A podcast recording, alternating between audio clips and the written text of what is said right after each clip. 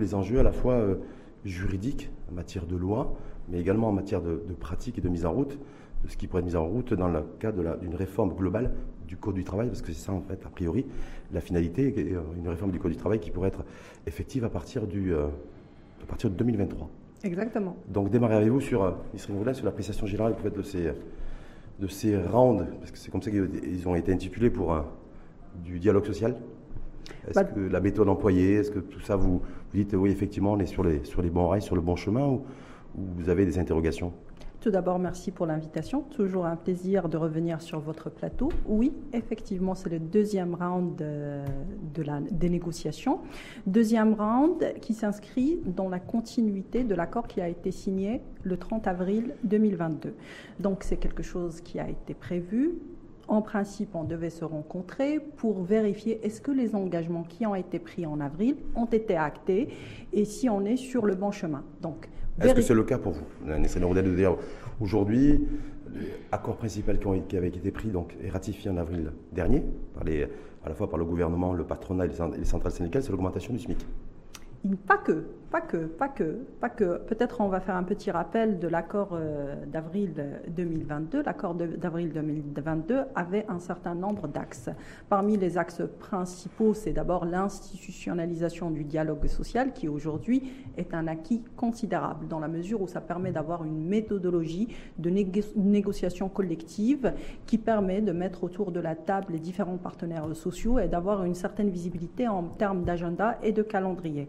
Parmi les éléments qui ont été aussi ratifiés euh, en avril 2022, euh, certains concernent le secteur public, d'autres concernent le secteur privé. Pour le secteur privé, principalement l'augmentation du SMIC et du SMAG, c'est désormais chose faite puisque euh, l'arrêté modifiant le SMIC et le SMAG a été publié au bulletin officiel septembre 2022. Euh, Donc c'est effectif depuis ce mois-ci, il n'y a pas de souci par rapport à ça C'est effectif depuis ce mois-ci avec euh, première application septembre 2022, deuxième application, deuxième tranche, septembre 2023. Donc ça, c'est une chose actée. D'autres modifications concernant le secteur euh, public, notamment l'augmentation aussi, là aussi du SMIC à 3500 dirhams ou l'introduction du congé parental. on va y revenir Exactement, à 15 jours. Donc, c'était l'occasion de vérifier que les engagements qui ont été pris ont été actés. Certains ont été actés. Donc, la méthodologie par rapport à ce point, elle est intéressante. Mais j'avais dire, est-ce que ce qui a été acté jusqu'à présent, est-ce que c'est plutôt les sujets qui font consensus voire l'unanimité, parce que j'ai vu que même le congé de paternité a fait l'unanimité. Et on reviendra là, aussi euh, là-dessus, parce qu'apparemment, on va vous demander si ça concerne également le secteur privé ou que le secteur public. Donc, vous, allez nous éclairer là-dessus. Mais cest à dire, en fait, les sujets qui fâchent, dire, et qui fâchent depuis des années, à savoir l'instauration du droit de grève, mhm. d'avoir un, cadre, un environnement juridique. On en a peu parlé ou pas parlé du tout. En tout cas, pas grand-chose d'infiltré là-dessus. Sur la baisse de l'IR annoncée, euh, il n'y a rien non plus qui qui, est sorti. Donc euh, voilà, je me dis, sur l'assouplissement aussi du code du travail, donc du marché du travail, il n'y a rien qui a filtré non plus. Donc je me dis, est-ce que jusqu'à présent, ce qui a été, euh, c'est plutôt un gouvernement qui va qui avance sur la pointe des pieds, les syndicats qui sont en embuscade, et mhm. le patronat qui était un peu là comme sniper non, je ne le pense pas. Pour le coup, euh, je trouve que ce qui a été fait aujourd'hui reste cohérent par rapport à l'accord d'avril 2022. Parce que si vous revenez à cet accord-là, oui, il y avait des éléments qui devaient être actés rapidement, ça l'a été. Euh, vous allez me dire peut-être que c'est des retouches, c'est pas très signifiant, et aussi c'est des éléments qui faisaient de consensus, mais il y avait aussi dans l'agenda de travail les autres éléments que vous évoquez, notamment l'impôt sur le revenu, le droit de grève, mais avec un calendrier et un échéancier.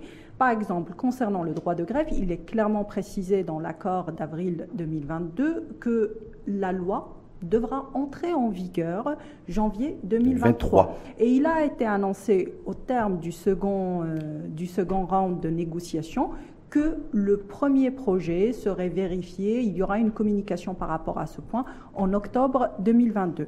Donc jusqu'à maintenant, je vous dirais l'avantage ou l'atout principal reste cette communication qui est claire, cette périodicité qui semble être respectée, le fait par rapport au droit à la grève qu'on a complètement écarté le projet de 2019 qui lui visait une pénalisation importante euh, et aussi, vous me permettrez, je vous dirais, on n'en est pas à quelques mois près hein, parce que la discussion sur le droit de grève ou l'adoption de la loi organique, c'est un sujet qui traîne depuis des années. Donc, euh, let's wait and Mais c'est possible de, parce qu'on va rentrer dans le détail effectivement de ces, lorsque la discussion et les échanges vont être ouverts sur, parce qu'apparemment pour le prochain round du dialogue social qui est prévu en octobre, la date n'est toujours pas arrêtée a priori.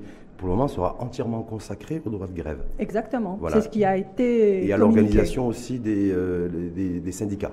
Donc un petit peu avec, avec une Ça, c'est les trois chantiers législatifs qui ont été annoncés dans l'accord. L'accord d'avril porté sur le droit de grève, porté sur la loi concernant les, syndicats, et ensuite, et bien sûr, la réforme du Code du travail. Du Code du travail. Et, et, entre, et entre, les trois, il y a la, réforme des, aussi des, des, caisses de retraite. Tout à fait. Parce que voilà, donc je me dis, c'est un gros chantier là-dessus.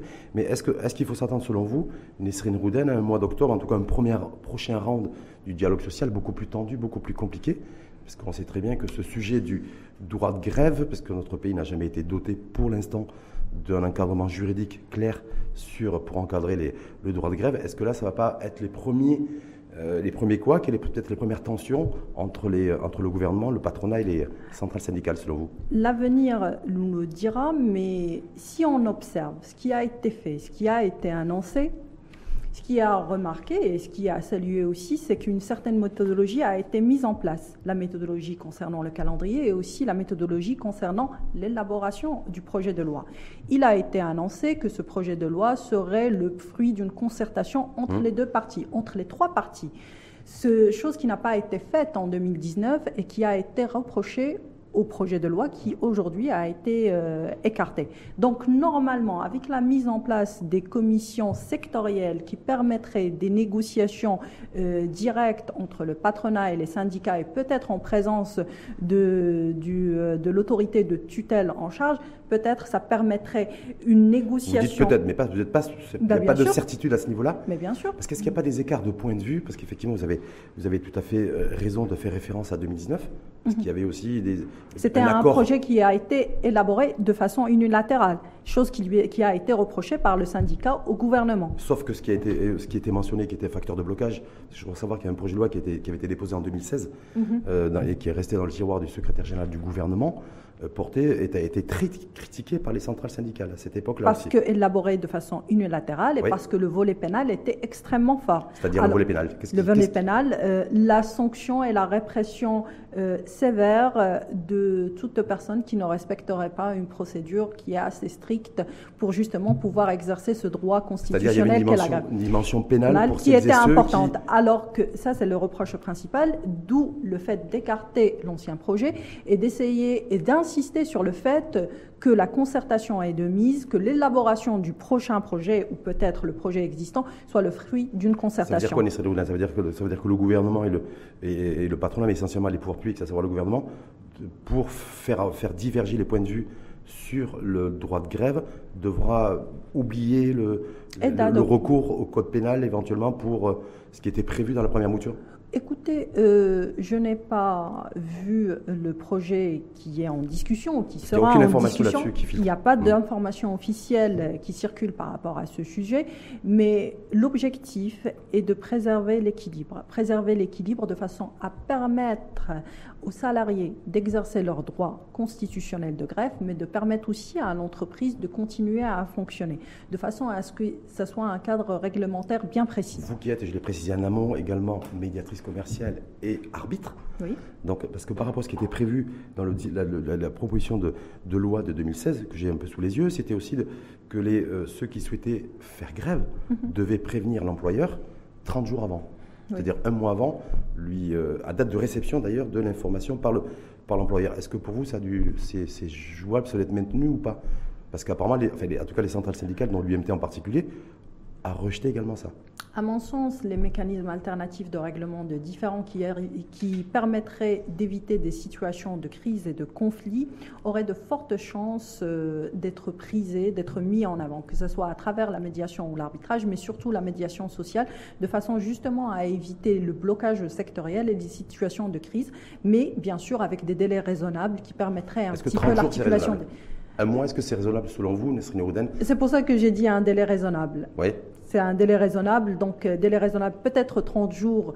Au regard des salariés, c'est un délai qui est déraisonnable dans la mesure où il handicaperait un petit peu l'exercice de ce droit constitutionnel et un petit peu calmerait les ardeurs. Mais du côté de l'entreprise, peut-être, ça permettrait d'avoir de la visibilité. Je vous dirais peut-être un délai de 15 jours. Mais l'avenir nous le dira parce qu'il n'y a pas beaucoup d'informations. 30 jours, ça a bloqué en tout cas du côté des syndicats. C'est un délai qui est considéré déraisonnable du côté des syndicats. Mais tout est question de perspective. Complètement. Ah, autre facteur de blocage, en tout cas pour l'application de, ce projet de loi, euh, donc qui est bloqué depuis 2016 sur le droit de grève, c'est le fait de ponctionner les salaires des grévistes euh, durant la période de grève. Mhm.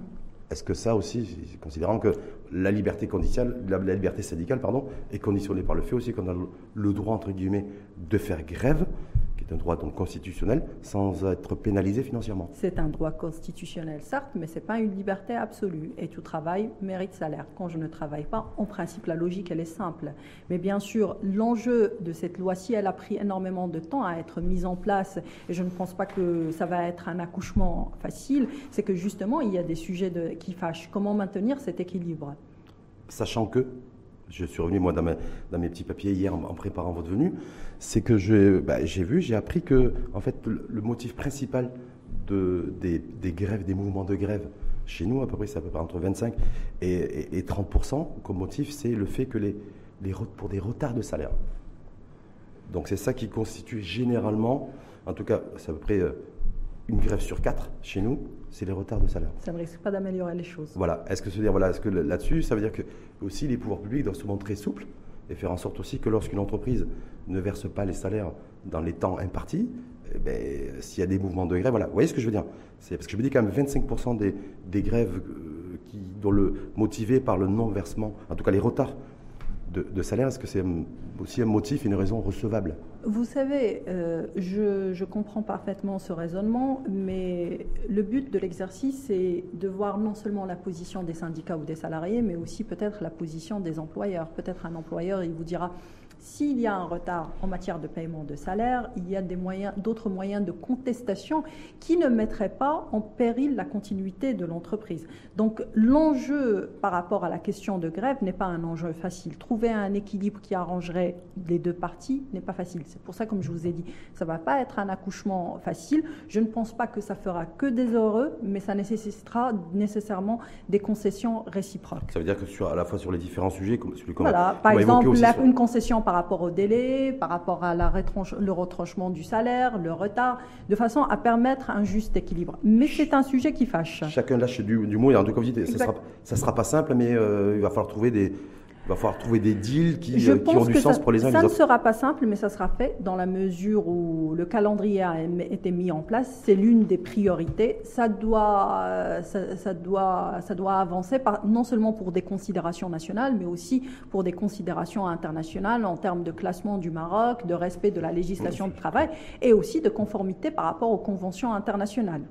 On passe à un autre sujet parce qu'on va pas. Il y a un autre sujet aussi qui est apparemment d'importance, c'est des priorités des priorités euh, pour en tout cas pour le pour le gouvernement, c'est la réforme des régimes de retraite. Parce qu'on voit qu'il y a sont les, toutes les trésoreries des différentes caisses, que ce qu'elles soient publiques ou privées, sont en tension, donc extrêmement compliqué. Mais sur la baisse de l'IR, parce qu'il y a eu ces sujets récurrents aussi et qui datent aussi. C'est mhm. marrant euh, de 2019, ça date pas d'aujourd'hui, parce que je crois que le conseil d'administration de la CNSS mhm. avait approuvé mhm. euh, une revalorisation des, des pensions des, euh, de retraite, voilà. Et on voit que la CNSS s'agit un petit peu dans, ce sens, mais quand on parle de la baisse de l'IR, mhm. euh, parce qu'on n'a aussi aucune information là-dessus, mhm. euh, qu'est-ce qu'il faut comprendre? Alors, par rapport, les deux sujets sont pertinents, les deux sujets sont liés et les deux sujets ne sont pas anodins. Il faudra tout simplement repositionner les deux questions dans le contexte législatif plus global et les choix stratégiques qu'a fait le Maroc. D'abord, le point positif par rapport à ce deuxième round de négociation, c'est qu'il est intervenu à l'ouverture du Parlement et il est intervenu à la veille de la discussion du projet de loi de finances. Donc c'est un point qui est intéressant, qui permettra un petit peu d'avoir le son de cloche de chacune des parties, des partenaires sociaux, de façon à pouvoir les prendre en considération dans le cadre de l'élaboration de, de la loi de finances 2023. Maintenant, je vous dis que c'est des questions qui sont liées, mais qui ne sont pas anodines, parce qu'elles sont liées à un calendrier beaucoup plus large, plus général, et pas spécifiquement au dialogue social. Si on prend la question de l'impôt sur le revenu, c'est un chantier, le chantier de la réforme fiscale, mmh. c'est un chantier qui a été lancé par le Maroc à compter des assises de 2019, qui a été acté dans la loi cadre sur la réforme de la loi fiscale en juin 2021, et qui a posé les jalons de la réforme fiscale qui doit se dérouler sur un calendrier de 5 ans. Donc du calendrier de 5 ans, il y a déjà une année qui est partie. Donc on a quatre lois de finances pour mettre en place ce calendrier, cette réforme fiscale. Euh, cette réforme fiscale, elle a des axes majeurs. Il y a premièrement l'axe concernant la TVA et sa neutralité, le deuxième axe concernant l'impôt sur les sociétés et éventuellement son unification. Et puis, et puis il y a l'axe concernant l'impôt sur le revenu. Mmh. L'impôt sur le revenu est considéré comme un levier aujourd'hui pour réduire les inégalités sociales et aussi permettre les inégalités sociales. Ou les, injustices fiscales aussi. Et les injustices, si vous souhaitez, les injustices fiscales, surtout pour le contribuable euh, moyen, mais surtout pour permettre une intégration rapide de, de l'informel. Certainement, il va y avoir des discussions et aussi aussi des propositions dans le cadre du projet de loi de finances. Si ce n'est pas celle-là, les prochaines lois de finances, mais je pense que ça sera fait au cours de cette loi de finances pour justement remanier ce, ce barème mais il faut s'attendre à quoi C'est-à-dire parce que le, la pression Aujourd'hui, on a un barème sur le, sur le travail peut aller jusqu'à 38%. On est Exactement, c'est un barème progressif qui peut aller jusqu'à 38%. Alors on parle d'un barème intermédiaire qui pourrait être mis en place autour de, de 15-20%, mais on ne sait pas pour quelle tranche de revenus. Ce qui, clairement. Ce qui, ce qui ressort des discussions officielles euh, euh, et, officieuses, c'est que le chantier de la réforme fiscale est un chantier extrêmement compliqué. Toucher à un élément donné a des répercussions sur d'autres volets de la fiscalité et que la réforme va être une réforme globale qui va aller de pair de façon à maintenir un équilibre. Parce que tout simplement, si je prends le réforme, l'exemple de la, de, de, la sécurité sociale et de l'augmentation de la pension, si vous regardez et vous dites, ouais, 100 dirhams ou 200 dirhams d'augmentation, c'est insignifiant si on prend en considération l'inflation et la cherté des produits alimentaires, mhm. mais ça a, des, ça a des répercussions extrêmement importantes sur la durée de vie de la caisse, des caisses que vous avez mentionnées qui sont déjà euh, la solidité financière ou la solvabilité. Et, surtout la soutenabilité, parce que la soutenabilité est, très difficile à maintenir, mais aussi si vous prenez le 100 ou le 200 dirhams qui a été augmenté, je pense que les analystes vous ont dit que ça a réduit peut-être de 3 ans la durée de vie de chaque caisse.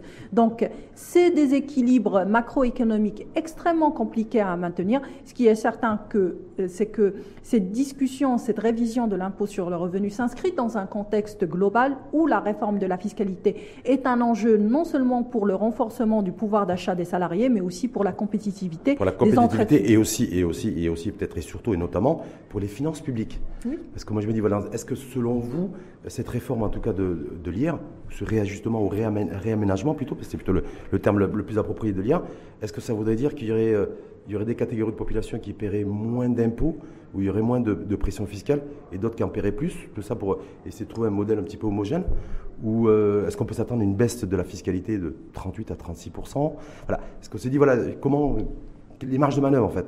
Aujourd'hui, de fois l'argent mis sur le budget ou autre, euh, je me dis, sur quoi ils peuvent, euh, quels leviers peuvent actionner en matière de... Les, les marges de manœuvre sont extrêmement difficile à mettre en place parce que c'est des équilibres macroéconomiques qui visent euh, à maintenir ces finances publiques qui permettent à l'État de continuer à accomplir la mission qui est la sienne. Aujourd'hui, euh, les leviers d'action, ils sont connus, c'est la TVA, l'IS et l'IR. Comment opérer une adéquation, c'est pas une chose qui est aisée. Euh, il y a des spécialistes en la matière qui penchent sur la question, qui penchent sur la question non pas seulement à compter de l'adoption de la loi sur la réforme fiscale, mais bien avant même les assises fiscales.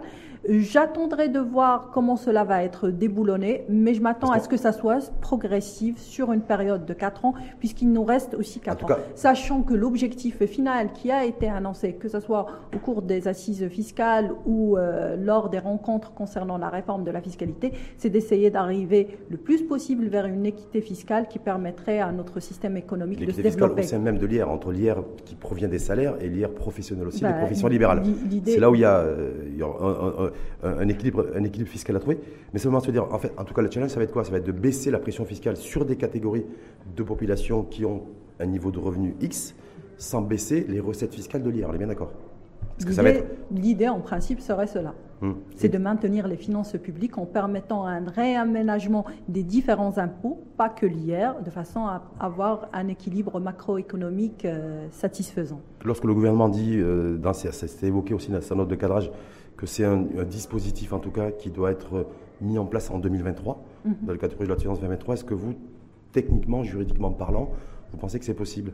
Le, mécanisme lequel Le mécanisme de la baisse, de la baisse de l'IR sur, euh, le timing n'est pas anodin, hmm. puisque cette question a été évoquée en avril avec un round pour avoir le son de cloche de chacune des parties à la veille de la discussion du projet de loi de finances. Donc, je, il est en principe euh, quasi certain que nous aurons des nouveautés par rapport à ce sujet. Mais bien sûr, je ne suis ni dans le gouvernement. Non, non, mais vous avez fait. Parce qu'en fait, on en parle déjà même depuis 2019 et même un peu antérieurement. Parce qu'en fait, certains économistes considèrent qu'il ne peut pas y avoir une baisse de l'IR s'il n'y a pas une augmentation des recettes fiscales provenant de l'IR professionnel. Voilà, pour, euh, qui, où il y a un potentiel aussi de, recettes fiscales à, collecter. Donc, euh. Le chantier de la transparence fiscale, c'est un chantier qui, qui n'a cessé d'être prôné par euh, l'administration fiscale pour éviter des considérations liées à peut-être une équité fiscale pour éviter des considérations liées à la fraude fiscale, mais qui vise généralement à élargir le champ d'application de l'impôt pour avoir une meilleure justice fiscale qui permettrait à tout un chacun, à chaque citoyen qui profite euh, des moyens mis en place par l'État marocain de contribuer. Mmh. C'est pour ça qu'on l'appelle contribuable. de contribuer à hauteur de ses revenus déclarés. Exactement. Et euh, mis, en, mis en parallèle d'ailleurs avec le patrimoine dont on dispose. C'est le travail de la Direction générale des impôts. Je voulais passer avec vous sur, les, sur les, la réforme des caisses de retraite, parce que c'est aussi, ça fait, c'est une composante aussi essentielle du, euh, du dialogue social, et ça fait partie intégrante aussi, parfois on l'occulte, euh, voire on l'ignore, du chantier global de la couverture euh, généralisée de la protection sociale. Tout à fait. Donc on le voit, Nadia. Et là, pour le coup, c'est un chantier royal, c'est un engagement euh, d'un État de façon à améliorer le système de la sécurité sociale et à aboutir à son élargissement. Je pense que déjà l'élargissement de la sécurité sociale, on vise au cours de cette année de se passer de 7 millions à 30 millions, qui n'est pas rien. Donc c'est très ambitieux. C'est très ambitieux, mais en tout cas sur les retraites, on voit que le taux de couverture, il est d'à peine 40% de personnes chez nous qui sont couvertes, il y a des chiffres effrayants, 4,5 hein. millions de, mhm. personnes qui contribuent pour un peu plus d'un million de, bénéficiaires, donc on voit tout le chantier euh, qui reste. C'est un chantier qui est colossal. Titanesque. Et que les positions aussi, c'est là où je veux revenir par rapport au dialogue social, à la fois du gouvernement, à la fois du patronat et des centrales syndicales, euh, ça ne converge pas non plus. Euh, le gouvernement et le patronat seraient beaucoup plus favorables, même s'il n'y a pas d'informations officielles qui ont filtré dans ce sens, pour un, un allongement de l'âge de, de, départ à la retraite. Et, là, les, les, syndicats qui disent en cœur, nous, il est hors de question que cette réforme des caisses de retraite se fasse sur le dos des salariés. Fin de citation. Donc je me dis, est-ce que là, il n'y a pas des positions qui sont extrêmement divergentes et que ça va être difficile de faire converger tout ça? Mais écoutez, chacun joue son rôle et chacun accomplit la mission qui est la sienne. C'est tout à fait normal. Maintenant, la difficulté de l'exercice, c'est de faire converger ces, positions divergentes. Si c'était facile, on ne serait pas là à en discuter. Mhm. Donc, euh, d'où l'intérêt de l'exercice. Maintenant, par rapport au chantier de la réforme de la sécurité sociale, c'est un chantier majeur. Euh, pour l'État marocain. C'est certain que ça va prendre du temps à mettre en place. Ceci étant, euh, étant dit, le calendrier qui est visé est un calendrier qui est ambitieux. Maintenant, l'idée est de faire les choses bien. Euh, je pense que la question... Faire les choses bien, c'est quoi Faire les choses Parce bien... Parce qu'on que sur ce dossier-là, si vous permettez, il va bien falloir qu'il y ait quelqu'un qui passe à la caisse. clairement.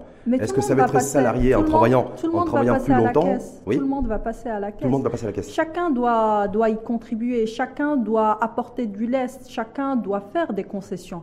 Euh, je, je, pense que la question de l'âge de la retraite, c'est une question inéluctable. Forcément, Travailler plus longtemps, ce sera inévitable. Forcément, le Maroc va s'aligner sur les pratiques internationales. Regardez nos voisins, l'âge de la retraite, il est passé à 65 ans et plus, et c'est tout à fait normal. Je pense qu'il va y avoir Quel de que soit les secteurs d'activité, euh, Non, bien sûr. Parce qu'il y en a qui avancent aussi non, non, non, le critère de la pénibilité non, de, non, non, de certains bien métiers. sûr, à prendre en considération le secteur d'activité, la question de la pénibilité. Quelqu'un qui travaille dans un secteur euh, minier où je vous dirais l'usure euh, du corps humain elle est plus importante que quelqu'un qui est dans le salariat normal, bien sûr à prendre en considération et à apporter des aménagements. Est-ce qu'il faut faire une différenciation selon vous entre le, entre le secteur public lorsqu'on est fonctionnaire? Et lorsqu'on travaille dans le secteur privé vous Parce savez, que la... les conditions de travail sont complètement différentes. Vous savez, la question de la distinction entre secteur privé et secteur euh, public, euh, c'est une question qui est récurrente pour laquelle on peine à apporter une, une réponse euh, finale. Parce que, encore là, il faut distinguer, il, faut, il faut analyser au cas par cas, il faut voir de quelles questions on parle pour pouvoir justement apporter une réponse précise. On ne peut raisonner de façon générale. Si... Sur ce dossier-là, selon vous, Nisrine Rouden, est-ce que ce sera plutôt les syndicats qui devront, qui devront faire de grosses concessions Je pense... Autant obtenir des choses sur le droit de grève, euh, des avancées en tout cas, en matière de droit, mais que sur le dossier des, de la réforme des caisses de retraite, ben, les syndicats doivent, devront en tout cas faire plus de concessions que le patronat, par exemple. Honnêtement, euh, moi je ne raisonnerai pas en termes de concessions par rapport au système des caisses de retraite, tout simplement parce que, à mon humble avis, la question des caisses de retraite mérite une réflexion fondamentale avec un changement en profondeur. Parce que, que ce soit l'aménagement. Uniformiser, uniformiser, les caisses de Que ce soit par rapport à la question de l'âge ou par rapport à la question de la pension, finalement, euh, on ne fera pas des heureux parce que de toute façon, la pension, il faut aussi qu'en fin de compte, toute cette, cette, réforme aboutisse à une pension qui accomplisse la mission qui est la sienne, pas à des pensions dérisoires que peut-être la personne va, va, va mobiliser pour euh, couvrir les charges, les charges médicales. Il est absolument nécessaire, à mon avis, de revoir la question de la sécurité sociale, de son financement, de façon à aboutir à la pérennité. Parce qu'en plus, ce qui, était, euh, ce qui pourrait revoir le jour, d'ailleurs, c'était à l'époque du gouvernement Benkiran, je me souviens, il y avait beaucoup de tensions avec les centrales syndicales dans l'UMT et son, et son chef de file, Milidi Moukharek, avec le, le, le, le, chef de gouvernement de l'époque, euh. C'était peut-être aussi, l'idée c'était de travailler plus longtemps, mm -hmm. de travailler plus, mais d'avoir des pensions de retraite qui seraient moins importantes, parce qu'il y aurait un relèvement, une augmentation du, des, des, prélèvements fiscaux sur les, sur les allocations de retraite, ce qui a déjà été fait pour les fonctionnaires. Est-ce que là-dessus, selon vous, c'est un sujet qui peut être un vrai sujet de crispation pour les centrales syndicales? Si on leur dit à la fois il va, il va falloir que les salariés et les fonctionnaires travaillent plus longtemps, mm -hmm. et en même temps, ben, il y aura aussi des, des pensions de, de retraite qui seront moins importantes. Vous savez, c'est illogique de travailler plus longtemps avec une pension illusoire. Le but de la réforme, c'est d'avoir des pensions décentes. Et ce n'est pas l'âge qui va régler cette problématique. C'est pas l'âge qui va. C'est pas qu'on travaille plus longtemps que. C'est pas l'âge qui va régler cette problématique, parce que le but est d'avoir une pension qui est décente à la fin de la vie. Pour vous, c'est plutôt l'enjeu du niveau de pension de retraite qui seront alloués, le niveau de plutôt pension. que la durée, la durée du. Si vous allez concéder de travailler ouais. deux ans ou trois ans de plus, mais que vous allez pouvoir bénéficier d'une pension qui est décente, je pense que le calcul sera vite fait. Mais si vous, on vous dit, va travailler plus, mais vous allez toucher la même chose. Vu l'état des finances des, des des, des, caisses de retraite, que ce soit la, Réflexion soit la CMR, fondamentale. la CIMR. Il faut repenser le système de la retraite. Mais on voit, on voit qu'elles sont toutes... Le système de financement de la retraite, ouais. à la fois dans sa globalité, secteur public et secteur privé. Donc favorable aussi, parce que c'est une recommandation, je crois savoir, de la commission Ben Moussa, de dire il faut créer deux pôles, en fait, un pôle public un pôle privé, mais il y a une problématique de gouvernance qui a été relevée plusieurs fois par des rapports bah, de, de la Cour des comptes. Il y a, il y a, il y a des procès qui ont défrayé la chronique euh, il y a juste quelques jours par rapport aux considérations de, liées à la caisse de retraite. La question de la gouvernance est une question primordiale par rapport concernant la sécurité sociale, c'est une question de souveraineté, la sécurité sociale. Avant de passer sur le marché de l'emploi et le code du travail avec oui. vous, parce que le dernier volet, de dire voilà, si effectivement il y a la décision qui est prise, et c'est un peu la tendance effectivement à l'international de retarder l'âge de départ à la retraite. Avec a, des pensions décentes. Avec des pensions décentes, mais il y a aussi peut-être une, une, équation qui, qui, qui, passe, qui bascule en une péréquation. C'est-à-dire, plus les gens travaillent longtemps, mhm. plus ça bloque l'entrée du marché du travail pour les nouveaux. Voilà. Et voilà. Donc il y a ce sujet-là aussi. Est-ce que selon vous, c'est aussi un élément qui doit être aussi pris en compte? Parce que si on fait travailler les gens de 60 à 65 ans, c'est-à-dire qu'ils restent globalement 5 mhm. ans de plus à travailler, euh, ça veut dire que ben, ceux qui arrivent sur le marché du travail après leurs études, ça, risque d'être de prime, de bloqué. De prime abord, euh, ce raisonnement peut sembler logique, mais on oublie que l'économie marocaine, à l'image de l'économie mondiale, se transforme, que la digitalisation est de plus en plus importante, de nouveaux métiers se créent, donc de nouveaux besoins aussi et de nouveaux postes se créent, mais aussi qu'on passe euh, vers une économie de plus en plus euh, dématérialisée. Et mmh. je pense que en prenant en considération cette, euh, ce point-là, ça, ça, limite un petit peu rapidement le, le débat concernant repousser l'âge de retraite, frein au recrutement. Je ne pense pas que l'équation soit aussi automatique. Et aussi mathématique, comme on dit. On passe sur le code du travail, le marché du travail, parce que c'est peut-être un sujet aussi qui, qui risque de créer des tensions aussi entre les, à la fois le. C'est le deuxième chantier le gouvernement, voilà, le gouvernement, le patronat, qui, est plutôt, qui sont plutôt d'ailleurs sur la même ligne que les centrales syndicales, c'est l'assouplissement du marché, du marché du, travail avec mhm. euh, plus de flexibilité. Mhm. Hum, donc ça veut dire plus de capacité aussi, entre autres, à, euh, à procéder à des licenciements. c'est ça la flexibilité, c'est peut-être multiplier beaucoup plus les contrats à durée limitée, les, les, contrats à temps partiel, toutes ces choses-là, ce que, ce que réfutent en tout cas aussi les centrales syndicales depuis toujours et encore aujourd'hui. Mhm. Est-ce que là aussi pour vous, il y a un sujet qui, qui, doit, qui risque d'être, de rendre, en fait, de tendre en tout cas les relations entre, entre le gouvernement et le patronat d'un côté et les syndicats de l'autre? Vous savez, ce sont des sujets sérieux qui, qui peut-être fâchent, mais c'est des sujets extrêmement sérieux. D'où euh, le niveau de réunion de ces acteurs sociaux, d'où la nécessité de mettre en place cet agenda de discussion. Parmi euh, les éléments qui ont été actés au cours de l'accord euh, d'avril 2022, il y avait le chantier législatif. Le chantier législatif, vous l'avez évoqué, c'est le droit de la grève mmh. qui fâche. Deuxième chantier, c'est la réforme du Code du travail. Là, pour la réforme du Code du travail, le calendrier qui a été mis en place, c'est juillet 2023. Oui. D'accord? Maintenant, le chantier de la réforme du Code du travail, c'est un chantier, mais qui est colossal. Si on prend en considération le Code du travail actuel, c'est un Code du travail qui a pris plus que 30 ans pour, euh, pour être élaboré, pour avoir un consensus par rapport à sa version, pour être publié. Maintenant, depuis sa publication en 2023 et son entrée en vigueur en 2024, on a le recul suffisant pour euh, déterminer les points forts et aussi les points faibles de ce code de travail. Et vous l'avez très bien dit, la question de la flexibilité de l'emploi est l'une des questions importantes qu'il faudra trancher. C'est quelque chose aussi que veut et souhaite Mordicus, même s'ils ne le disent pas franchement, le patronat chez nous.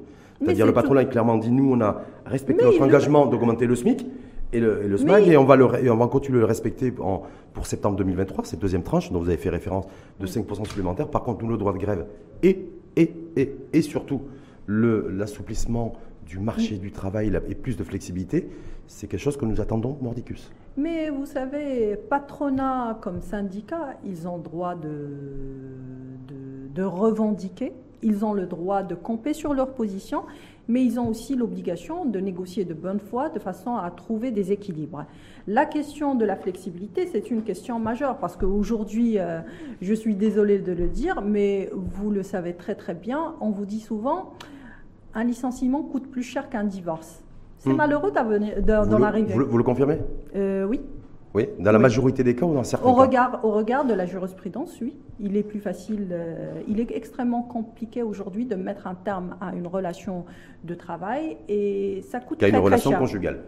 Et ça coûte très très cher. Je n'irai pas. Ah bah, et, ça coûte et ça coûte extrêmement cher. Donc euh, oui, flexibilité est extrêmement importante. Pourquoi ça coûte plus cher? Et où est-ce que ça bloque? Parce qu'on nous dit que c'est sur le calcul des indemnités, ça sur bloque le nombre de mois. Ça bloque. Non, les, vous savez, le raisonnement même euh, de l'indemnité, des indemnités qui sont mises en place, c'est un raisonnement qui est assez logique en fin de parcours.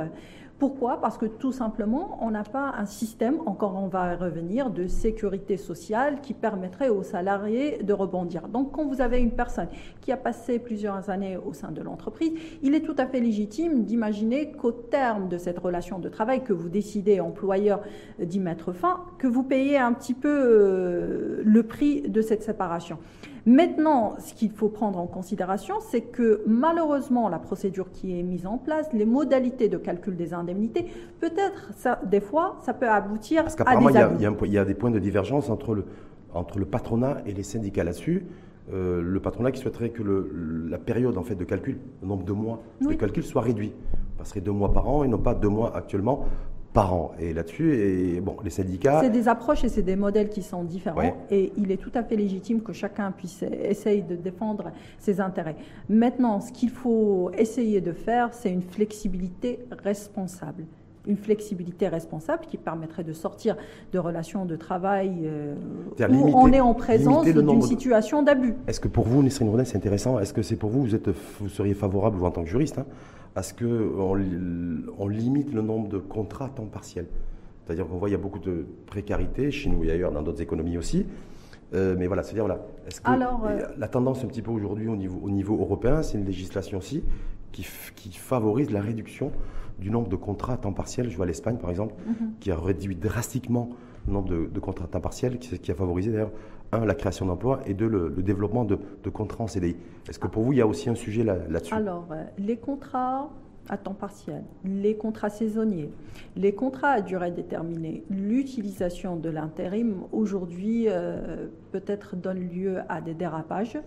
On a le recul, comme je vous ai dit, pour voir où est-ce que ça a bloqué. Il est absolument nécessaire de revoir la typologie de ces contrats-là pour d'abord éviter les contournements de la législation et ensuite pour mettre un terme à la précarité de l'emploi tout en permettant de l'entreprise à l'entreprise de recruter sereinement.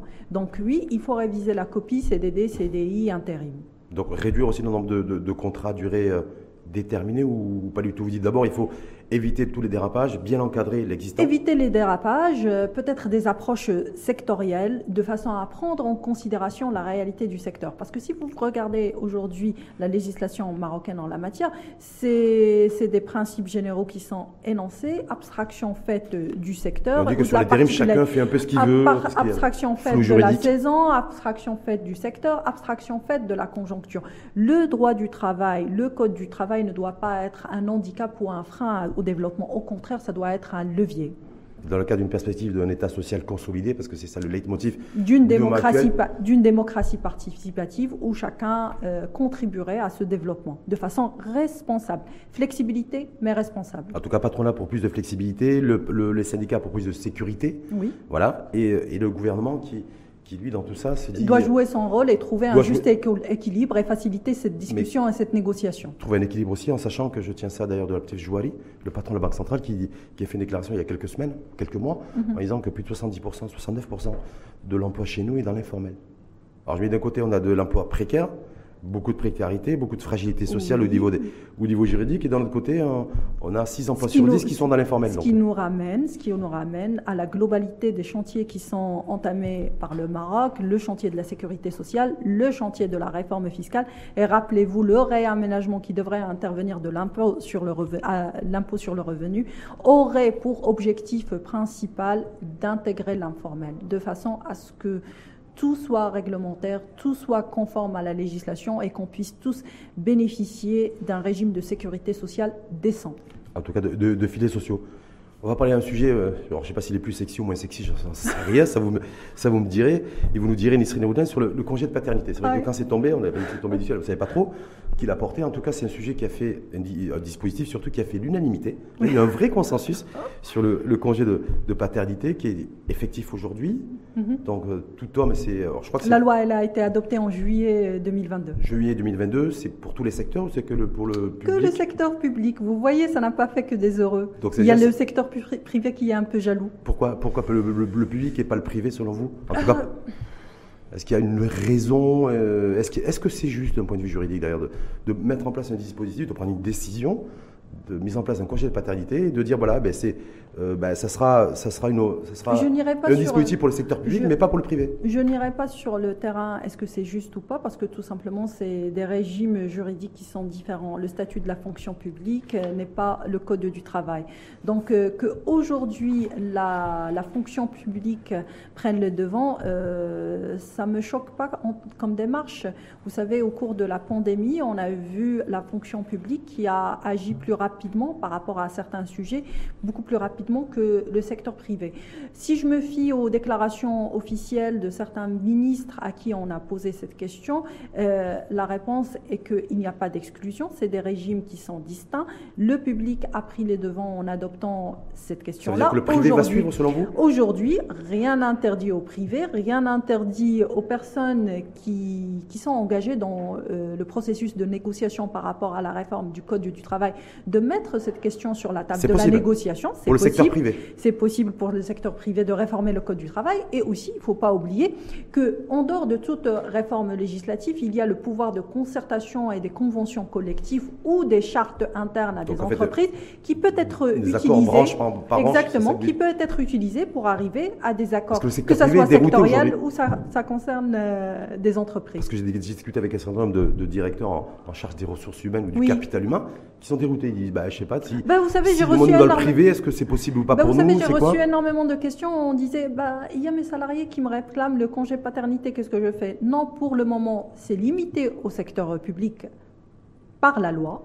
C'est une force de loi, on n'a pas le choix. Ceci étant, le privé peut prendre les devants en l'adoptant de façon contractuelle, comme on peut modifier le code du travail et l'introduire. En tout cas, ce congé paternité, donc, euh, c'est. euh, 15 don- jours. Donne la possibilité à tout homme fonctionnaire, et il y a eu un enfant, Oui. en tout cas là, depuis le mois de juillet, depuis le 25 juillet, parce que il faut savoir que le projet de loi a été adopté Pas le 25 que- juillet. Pas que ayant un enfant qui a pris en charge un enfant dans le cadre de la kafala à condition que l'enfant ait moins de deux ans, mais ce, ce système-là bénéficie aussi aux femmes euh, qui ont pris en charge un enfant de pouvoir bénéficier jusqu'à 14 semaines Donc de... Voilà, c'est femmes, donc les femmes sont mieux loties que les hommes. Non, Bah, C'est- L'homme, ça- c'est 15 jours. c'est le pan... Mais non, c'est... Ah, je non. sais pas. Je dis 15 jours pour, 15 jours pour les hommes et et 14 semaines, 3 mois pour les femmes. 14 donc. semaines pour Congé- le congé maternité. Pour le congé maternité. Mais le congé maternité aujourd'hui était limité au simple accouchement, alors qu'aujourd'hui le système a été aussi élargi au système de la prise en charge, la kafala, Le fait que, que le fait que ce, ce projet pour de les enfants de moins de 2 ans. ait été adopté à l'unanimité, qu'est-ce que ça vous, vous- ça vous euh, Bah, que les, sujets qui ne fâchent pas euh, enclenchent l'engouement collectif. Est-ce que c'est une approche genre aussi qui a été respectée C'est-à-dire, voilà, donner la possibilité en 2022 Mhm. aux hommes, en tout cas fonctionnaires dans un premier temps, pour l'instant, de, de pouvoir bénéficier aussi d'une. C'est plus de- de qualité dans le milieu de travail et ça fait toujours plaisir. D'avoir des hommes qui restent à la maison pour s'occuper de l'enfant. euh, Je n'irai pas sur ce ça terrain. Ben, c'est. En fait, cette obligation aussi. C'est de rester à la maison tout en étant rémunéré. Bon, À ma connaissance, ils n'ont pas mis en place une commission de contrôle de l'exécution de ce congé parental. Donc il faut voir est-ce qu'il reste à la maison. à la maison ou pas. Et, est-ce que, et, et ce- le niveau des rémunérations, c'est, on a une idée précise, quoi C'est 100% de la rémunération? Pour Euh, ceux qui principe. sont éligibles au, au congé En de paternité? En principe, En principe? En principe. C'est ce que dit la loi en tout cas. C'est ce que dit la loi. On passe au.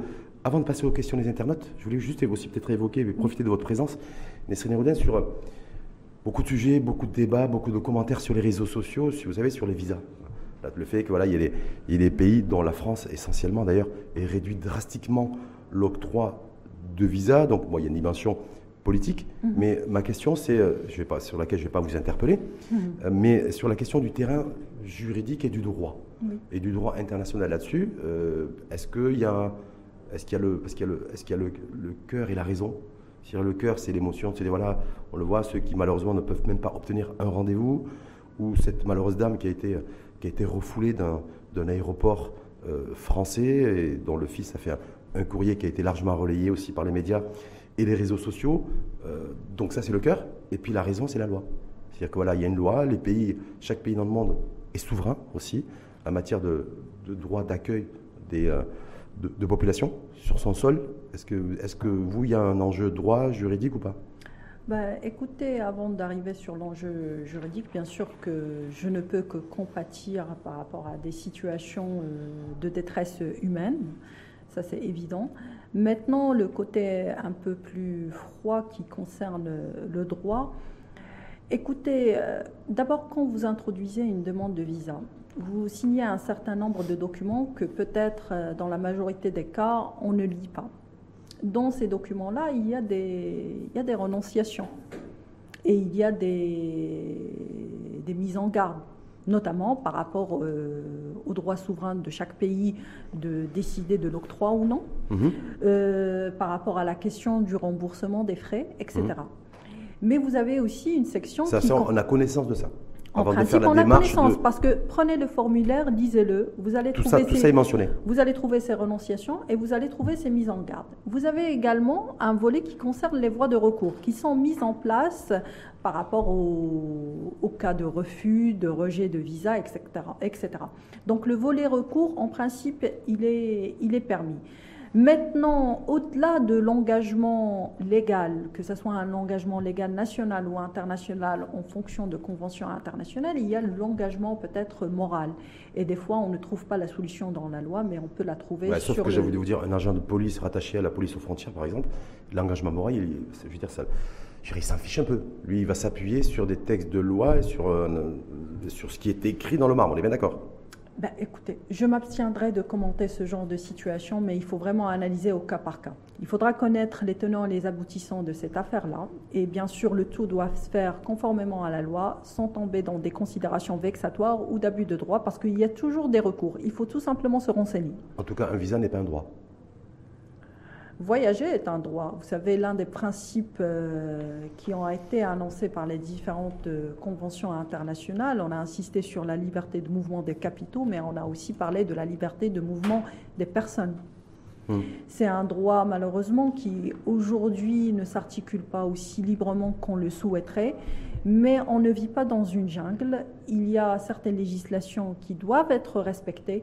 Maintenant, s'il s'avère que ces législations-là sont injustes ou sont sévères, on a toujours la possibilité de les modifier. On peut les modifier en militant, que ce soit à travers les dénonciations ou les discussions qui sont évoquées dans les débats ou de courriers officiels. Mais il y a toujours moyen de faire entendre sa, loi, sa voix de façon raisonnable. Sa voix pour faire entendre le, le droit, c'est ça qui est important. Vous savez, mais, mais, mais il, faut, il faut porter sa voix. Il Hmm. faut savoir comment porter sa voix justement pour se prévaloir d'un droit et si ce droit-là n'existe pas, pour le créer. Merci en tout cas à vous. On passe aux questions des internautes. Yes, sir. Nisrine Rouden, la première question qui lui est adressée par une internaute est celle-ci. Une fois les faits d'annonce passés, les salariés veulent savoir si le dialogue social aura un impact direct dans leur porte-monnaie, c'est-à-dire dans leur poche. Euh, bah, on, en a, on en a discuté, on en a discuté. Oui, il y a maintenant, en principe, entre avril 2022 et ce round de négociation de septembre 2022, il y a des choses qui ont été actées, notamment l'augmentation du SMIC et Et du. SMAG dans le, dans le secteur privé et dans le secteur public, quoique certains vous diront que ces augmentations ne sont pas sont pas signifiantes. suffisantes au cas où c'est La question de la sécurité sociale, où on a modifié le nombre de jours euh, qui nous permettraient de éligible. bénéficier, voilà, pour être éligible de la sécurité sociale, l'augmentation des pensions. Maintenant, Donc des choses devraient apparaître d'ici la fin du mois de septembre devront déjà pour... apparaître, mais il ne faut pas s'attendre de- à des miracles parce Hum. que c'est des mini-retouches, euh, c'est peut-être des augmentations que certains estimeraient dérisoires. Par mais rapport surtout à l'inflation et la cherté par des prix. rapport à l'inflation, par rapport à la cherté des prix, des prix des produits alimentaires, mais ça me permet, j'aime beaucoup cette question parce que ça me permet de rebondir sur le dialogue social. Aujourd'hui, si on considère que l'effet escompté, on ne le ressent pas rapidement, c'est parce que justement, il n'y avait pas une certaine régularité de dialogue social. S'il y avait cette régularité, cette périodicité et cette méthodologie, à chaque fois qu'on se réunirait, on obtiendrait des augmentations. D'une augmentation à une autre, à titre, à coût de 100 dirhams ou 200 dirhams, mais avec une périodicité, on arriverait à des augmentations plus faut, est-ce intéressantes. qu'il faut un dialogue social permanent, euh, organisé et structuré pour éventuellement procéder, ne serait-ce qu'à des augmentations de salaire qui soient indexées à l'inflation? C'est, euh, Ce l'une des possibilités, c'est Oui. l'une des possibilités qui sont évoquées, c'est l'une des solutions qui sont envisageables, mais en tout cas, la périodicité du dialogue social est quelque chose qui est nécessaire. Et il faut que le dialogue social ne soit pas seulement un, moi- une- un moyen de discussion, de négociation, mais que ce soit aussi le moyen d'obtenir un résultat. D'où l'idée qui a été euh, qui a été acclamé par tout le monde, c'est qu'on s'est dirigé vers une institutionnalisation du dialogue social, qui, by the way, ne date pas d'aujourd'hui. C'est un chantier qui a été enclenché par le Maroc à partir de 94 à travers le discours mhm. royal et puis la constitution de 2011, l'article 8 et 11 et puis la lettre royale en 2021. Donc c'est un chantier qui a, permet aujourd'hui d'arriver à une institutionnalisation et peut-être qu'on va arriver à la vitesse supérieure avec l'adoption d'une loi sur le dialogue social et pas seulement une charte. Deuxième question qui vous est adressée par un, internaute, pardon. Euh, donc je cite, le télétravail n'est toujours pas prévu par le Code du, travail marocain. Pourtant, ce mode s'installe dans les entreprises. Y a-t-il, selon vous, des prémices de réforme dans ce sens?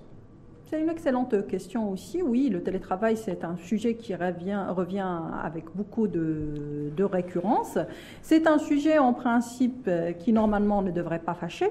Vu l'appétence euh, qu'a la population marocaine pour le télétravail, en témoigne le dernier rapport du CEC e où apparemment 89% des Marocains euh, sont favorables au télétravail. C'est un sujet pour le coup qui fait l'affaire aussi bien des syndicats que du patronat. Maintenant, il faudra raisonner de façon sectorielle. Il faut d'abord s'agir de, il faut d'abord euh, que la profession ou le métier soit télétravaillable. Ensuite, il faut mettre en place le cadre nécessaire pour le développement déroulement du télétravail parce que ça peut aboutir rapidement à des abus. Le cadre légal peut, peut, peut être proposé dans le cadre de ces rounds de discussion et de modification du Code du travail, notamment en apportant les aménagements. Mon opinion personnelle serait non seulement non pas pour une régulation stricte du télétravail, mais en mettant en place les principes de base qui permettraient un juste équilibre, sachant que si on n'a pas un texte de loi en la matière, on peut aboutir au même résultat à travers euh, des conventions collectives, des chartes et des accords individuels. Autre question et dernière question qui vous est adressée, Nisrine Rouden, par une internaute. La réglementation du droit de, droit de grève pardon, traîne depuis des années. Pourquoi ça coince? Point d'interrogation.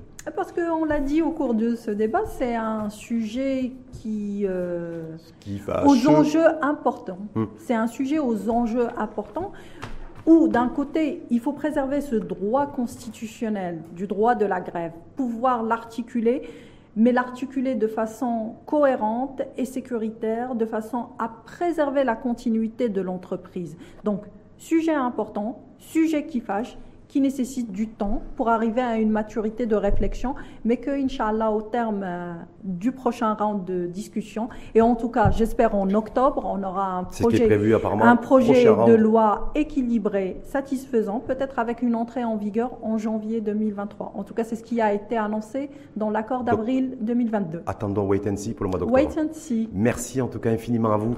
Merci pour l'invitation. merci à vous. Je rappelle, avocate au barreau de Casablanca, spécialisée en droit des affaires, médiatrice commercial et arbitre, c'est-à-dire litige et règlement oui, parce qu'il faut insister sur le règlement, euh, les modes alternatifs de règlement des différends. Ça permet de désengorger les tribunaux et ça permet surtout euh, de régler des situations de crise, notamment par rapport à l'exercice du droit de grève. Et éviter les tensions et les, et les litiges avec un, un système d'anticipation, c'est ça? Exactement. Mieux vaut prévenir que guérir. Complètement. Merci en tout cas une fois de plus à vous et à très bientôt.